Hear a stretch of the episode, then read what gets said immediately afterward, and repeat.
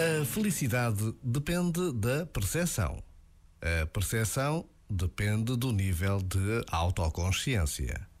O nível de autoconsciência depende do trabalho de autoinvestigação.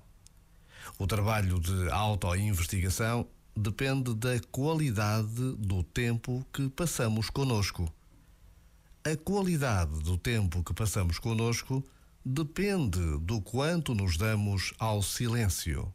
Um silêncio vivo, criativo, onde a nossa essência tenha a oportunidade de aparecer e manifestar-se.